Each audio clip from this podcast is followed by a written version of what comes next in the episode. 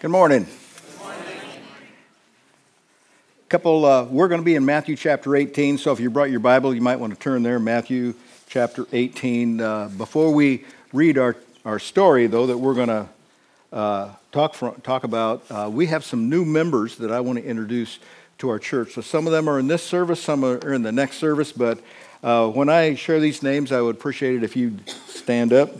Uh, Roger Carper, Diane Carper, Brad Clifford, Lindsay Clifford, Nathan Caldwell, Grace Becker, Sharon Heights, Bill Craner, and Sheila Craner.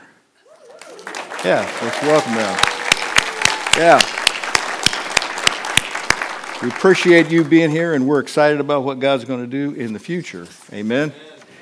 Uh, and also, one of the important steps for a believer um, Christianity isn't just going to church. You know, there's more to it. It's you and God in a personal relationship.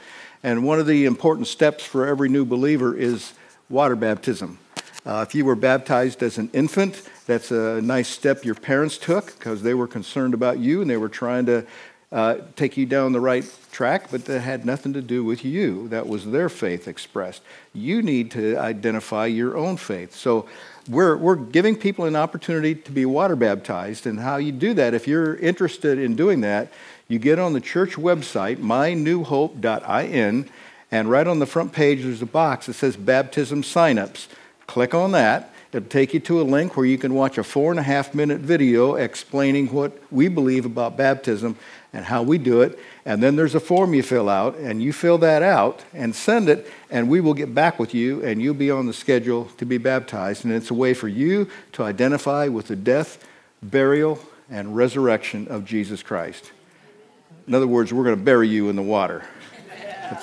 just so you know. Okay. Let's uh, get into our story in Matthew chapter 18. There are some keys to the kingdom and they're not easy keys. Some people say that Christianity uh, is, is for weak people. Once you hear what I got to say today, you will see it is not for weak people. Christianity is powerful, and you got to have a little bit of guts, and you have to have a little bit of surrender. So we're going to eh, talk about that, but here, here's the story I'm building from. We're going to start in verse 21 of Matthew 18.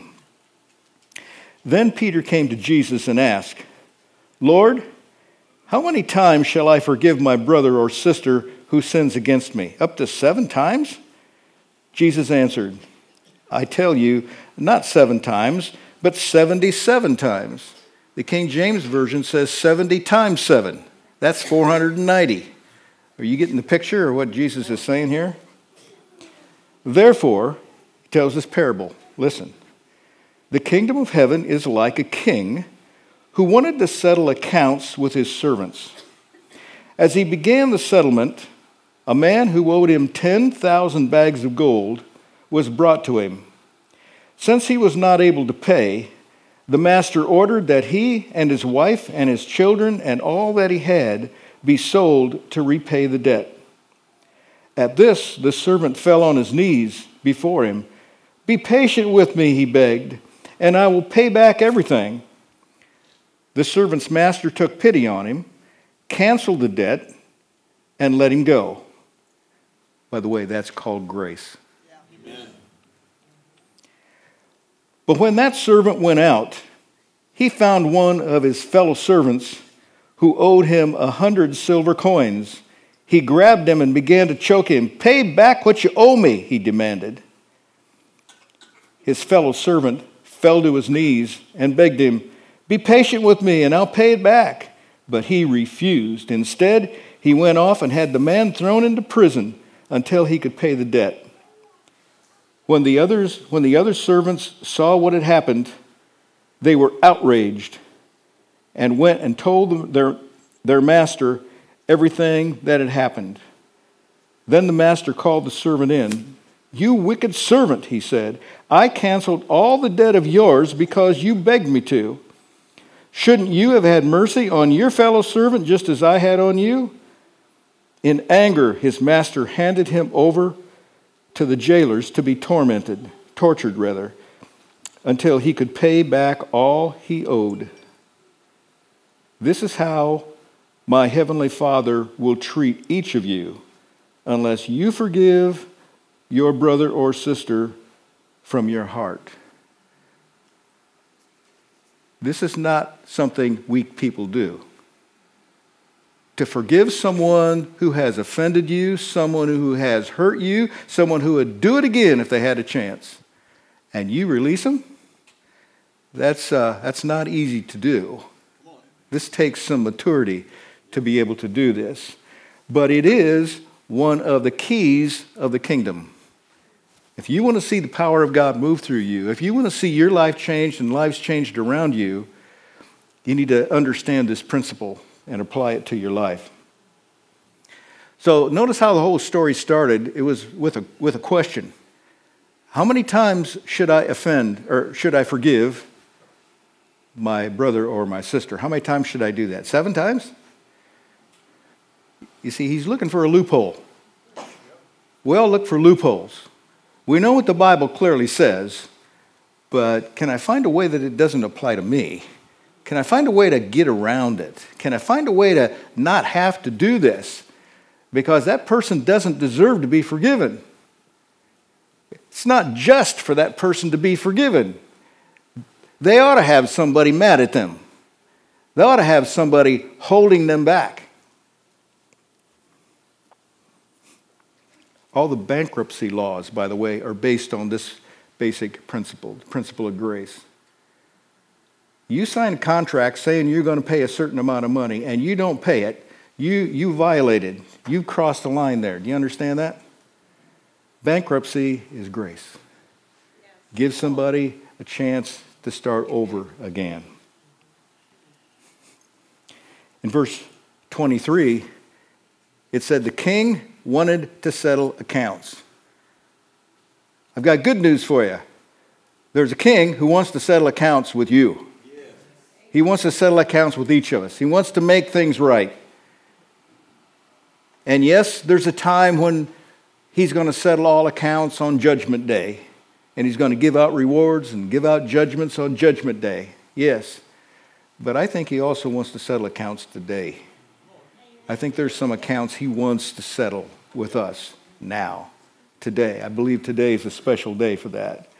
So I want to share six principles we learned from this story that will help us in that forgiveness thing, help us grasp what he's saying to us. Because you cannot move ahead in your spiritual life if you're holding offense against somebody that crossed a line with you and hurt you. You got to let it go because the one it hurts is you, not them. It holds you back in bondage, it holds you in handcuffs. Yeah, keeps you in suppression, and you got to let it go. Here's principle number one your family is at stake. It's not just you, it's your family. Look at verse 25 again. Since he was not able to pay, the master ordered that he and his wife and his children and all that he had be sold to repay the debt. You see, if you don't deal with this offense in your heart, if you don't deal with the bitterness, the resentment, and sometimes we've suppressed it so we don't even remember it. That's why deliverance is so important to us. It, it opens up memories to suppressed offenses that we're holding inside. We don't even know they're there and we pass it on to our kids. We teach our kids how to be expert at ducking and hiding. Oh, here they come down the aisle at Walmart. I got to get over here. We teach our kids to run and hide instead of standing up and confronting it. It takes maturity to stand up and confront these things in your life. It's not easy, it's hard. But God goes, does it with us, which is good. You must deal with this unforgiven infection in your mind. Somebody offended you and hurt you, and you still have this festering anger inside. It's part of your soul, it's a part of your mind, and it affects the way you think, it affects your decisions. It puts fear in your heart to ever try again. God wants to resolve that because He's a good God, and He wants good things yet for the beginning you perpetuate the poison inside of you and pass it on to your kids. And they pass it on to their kids, who pass it on to their kids. And it becomes what the Bible calls a generational curse. It's a curse that I had nothing to do with. It was something my dad did, and he never resolved it with me. And so I pass it on to my kids and my grandkids because I never resolved it with me. See what I'm talking about? This is not easy. It's not easy to talk about, and it's certainly not easy to deal with because we have to deal with it. Here's the second principle we learned God's response to repentance is always grace. Did you catch that in the story? When the man asked for forgiveness, he was immediately given it. Verse 26 and 27. At this, the servant fell on his knees before him. Be patient with me, he begged, and I'll pay back everything. The servant's master took pity on him, canceled the debt, and let him go. That's freedom. This is how you get free when you can let go of that, those hurts, those, that pain, that rejection, that failure that we felt. We let go, we let, we let go of it. You see, God is seeking, pursuing a love relationship with you. He wants to have a personal relationship with you. He wants to go through the rest of your life in this intimate relationship with you. He wants to be able to whisper things in your ears have, and be able to listen to every prayer you lift up to Him. He wants that kind of a relationship. He doesn't He's not an angry God like a lot of the religions in the world try to pass off to us. He's an angry God and we have to appease his anger. That's true, but Jesus Christ appeased his anger. He's our Redeemer, He's the restorer. And he's seeking that relationship. He doesn't want to alienate us. He doesn't want to send us to debtor's prison. He doesn't want to hold this against us the rest of our days. He wants us liberated. He wants us to be free. So he forgave his debt and let him go. I heard the story of a, of a man who shared his testimony in church. And he talked about this amazing grace of God that God forgave him for so much, so much sin in his life, so much rebellion, and God forgave him. And he was just eternally grateful to God for that forgiveness. And the pastor didn't quite understand, so he got up behind the man and, and he said, that was, a, that's, that's, that was when God did his part. But didn't you have to do your part before God did his part? And the man said, Oh, yes. My part was I spent 30 years of my life running away from God as fast as I could, and he ran me down. my part had nothing to do with my salvation. My part was running away from God. But God ran me down. Did he run you down? Has he caught you yet? Because if he hasn't caught you, he will. Because he loves us. I'll tell you a story of forgiveness in my own life. A couple years ago, I ordered some things from Amazon.com. And when it arrived, a couple days later, there was two of everything, two complete orders. And I got, I got back online and I thought, was this my mess up or was it their mess up? Sure enough, I ordered the same thing twice. So my wife's a better negotiator than I am. So she got on the phone and got, got a hold of and, uh, Amazon.com, talked with them, and they immediately sent back a return shipping label. So all we had to do was ship, ship back those, the second item. Except one of the items was a Christmas gift. It was electronic thing. It's electric shaver, 99 bucks. I had two of them. Only wanted one, didn't want two. And I could not return anything electronic but they forgive the debt. They told me I could, I could take it to Goodwill, give it away. Uh, I had another Christmas present to give now. They wrote it off. 99 bucks, wrote it off. That's forgiving my debt. And I learned two things.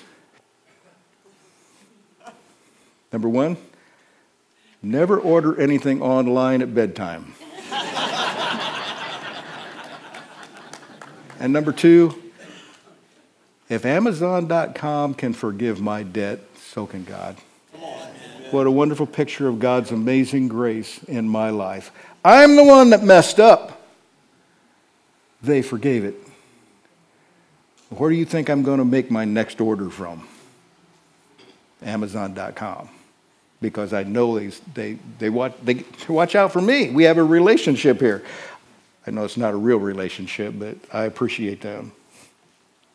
God longs to put the past in the past. Wouldn't you like to put the past in the past?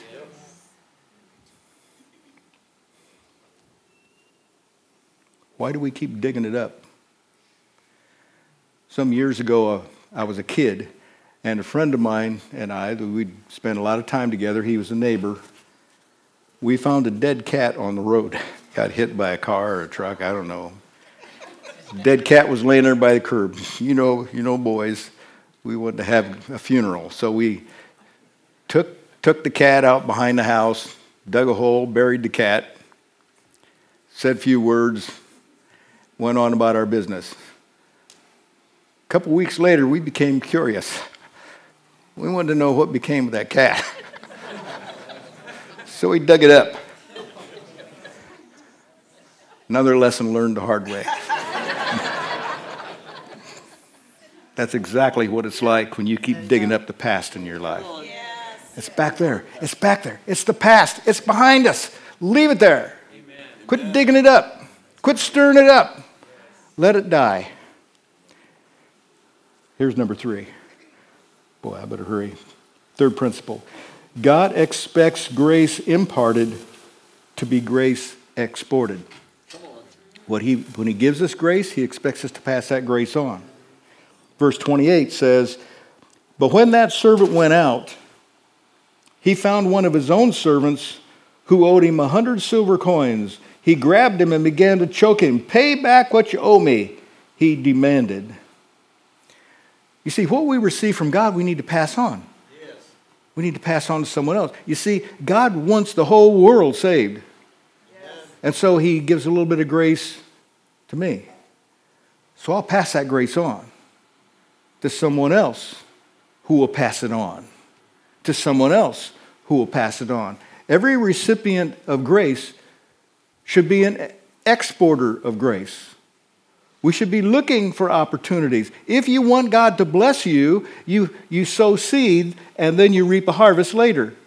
So we look for opportunities to be forgiving, to sow grace into someone else's life. We're looking for that. It's a key to the kingdom. God has called us to be conduits. You know what a conduit is?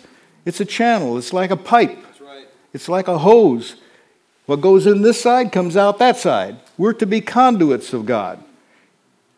If God knows that we will be faithful on the other end, why would He not want to keep pouring into this end?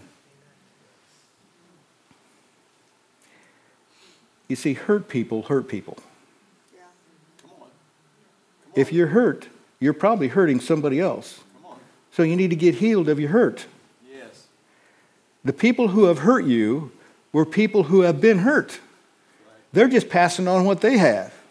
Are, are, are we any different? We should be passing on what we have. And hopefully, God's done some really good things in our life. And He's taught us that when we sacrifice to help someone else get ahead, God then helps us get ahead. It's the reaping and sowing principle. It works that way. So, what are we demonstrating to a lost world around us about God's redemption in our life? What do they see in us? That says, I've been redeemed, I've been filled with grace. What does the lost world see? That's, that's up to us, isn't it? What the lost world sees. So it's a setup. God sets us up yes. with opportunities to do good in this world. He sets us up. When you're, when you're at the store and somebody is ahead of you and they discover they can't pay their bill, it's a setup for you. What are you going to do with that? Look for those opportunities. God will set them up. Look for them. Let's go to principle number four because my time's flying. God responds to cries of unfairness. Verse 31 says, When the other servants saw what had happened, they were outraged and went and told their master everything that had happened. The, the master here in the story is God. And when the other servants saw the unfairness, they went and reported it to their master. That's called prayer, church. You see an unfairness in the world, God's waiting for somebody to cry out to Him. God responds when people cry out to Him about an unfairness. Exodus chapter 3, verse 7 says, The Lord says, I have indeed seen the mercy of my people in Egypt. I have heard it, I have heard them crying out because of their slave traders, and I am concerned about their suffering. You see, God hears when people pray. So you need to be finding the problems out there in this world and talking to God about it. Because when you talk to God about it, He hears and then He does something about it. He sets something up. You see, we, we need to see that God is like this. This is, this is not a good term. He's like the master controller. And he's got all of these servants down here named you and me. And we we say we want to serve God. So God is like listening to every prayer. When somebody says a prayer, he hears it. And then he shows somebody else in the family of God, in the kingdom of God. He shows somebody else what the problem is and what they can do about it. That's how it works. Problem is, we don't have a whole lot of Christians listening to what God's saying.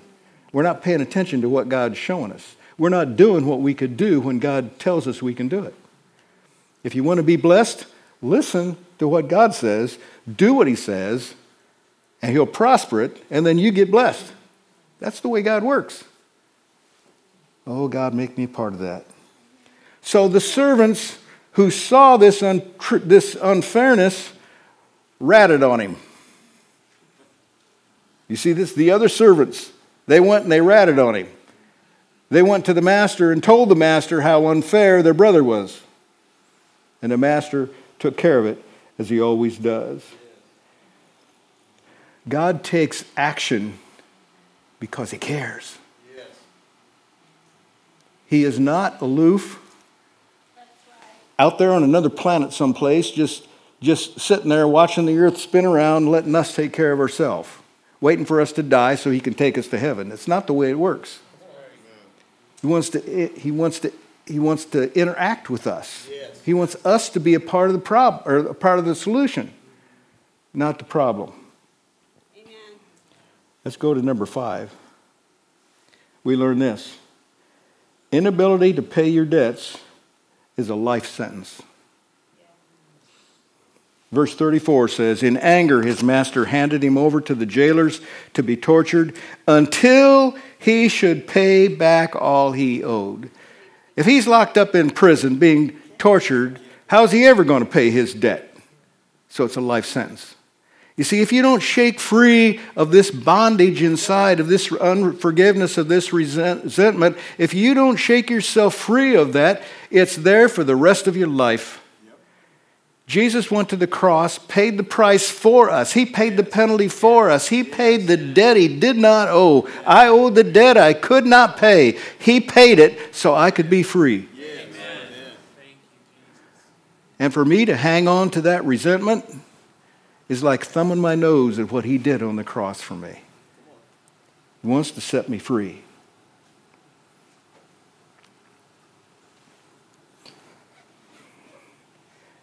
Until you ask Jesus to forgive you, you have a debt.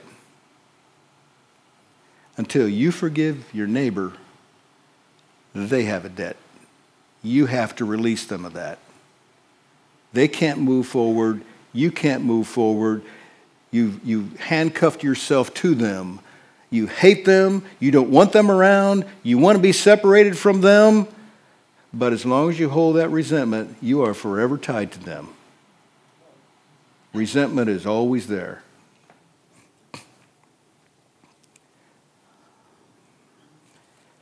Here's number six. I'm going to tell you how to do this in just a minute, but here's number six. Sixth thing we learn God treats each of us by the measure of grace we export.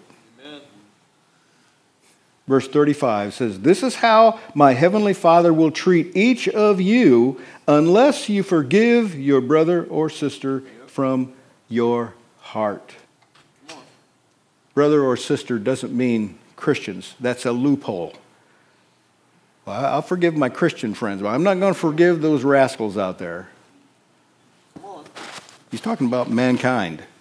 He's not talking about fellow Christians.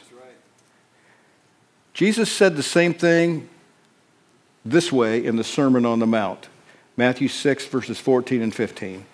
For if you forgive men their trespasses, your heavenly Father will also forgive you.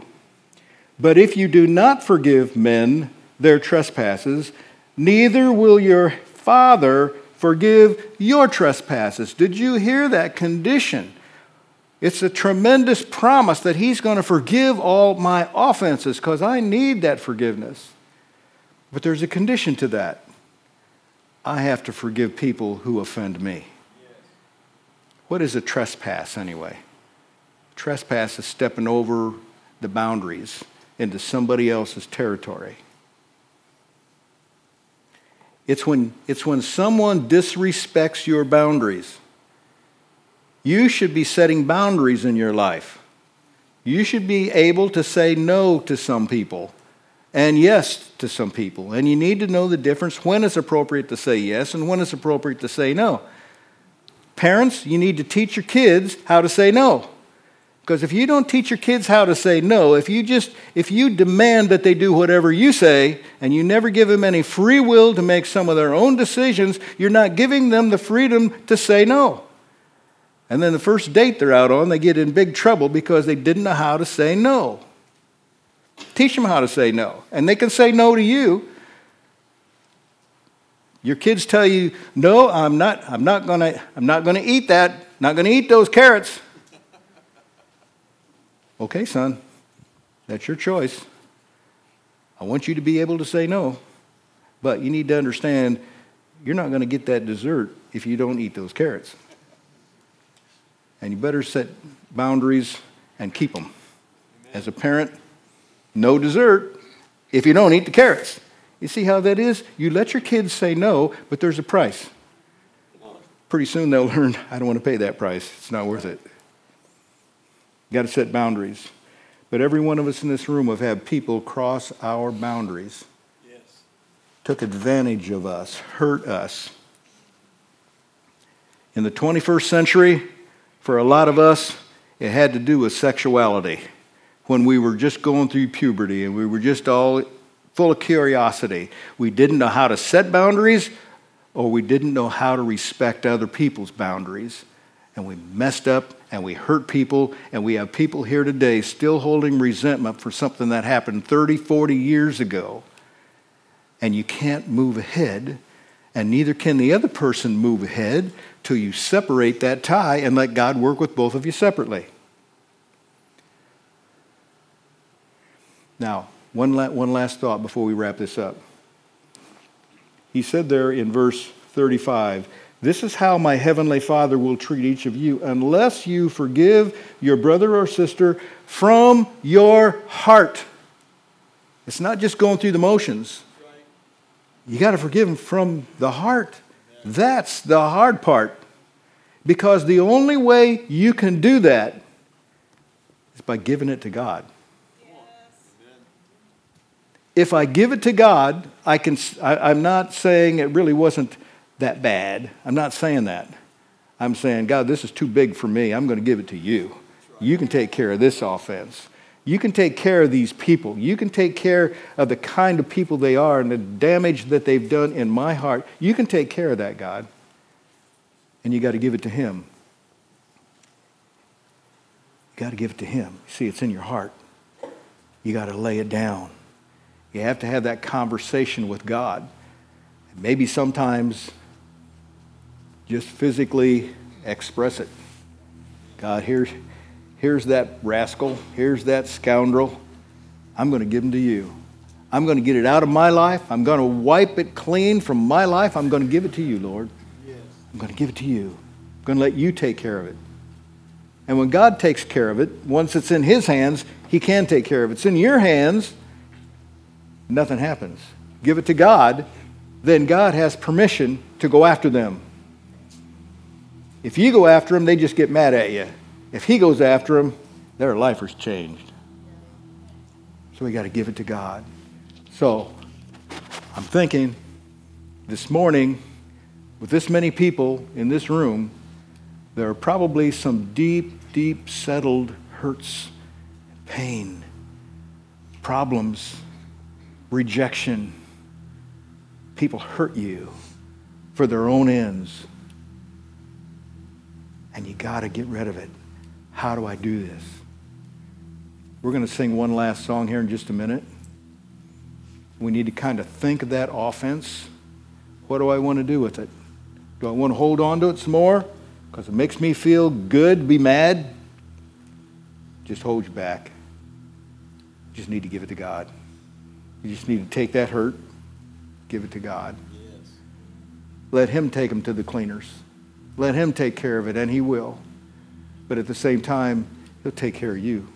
Yes. He'll clean your heart. Can we stand together?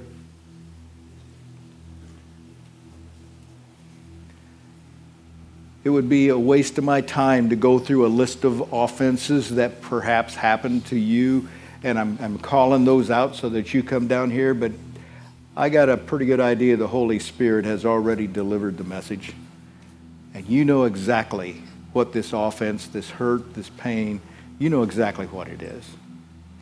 And if it's holding you back and you want to lay it down while we sing this last song, I'm going to encourage you to come down to this altar just sing it to the Lord and give it to Him.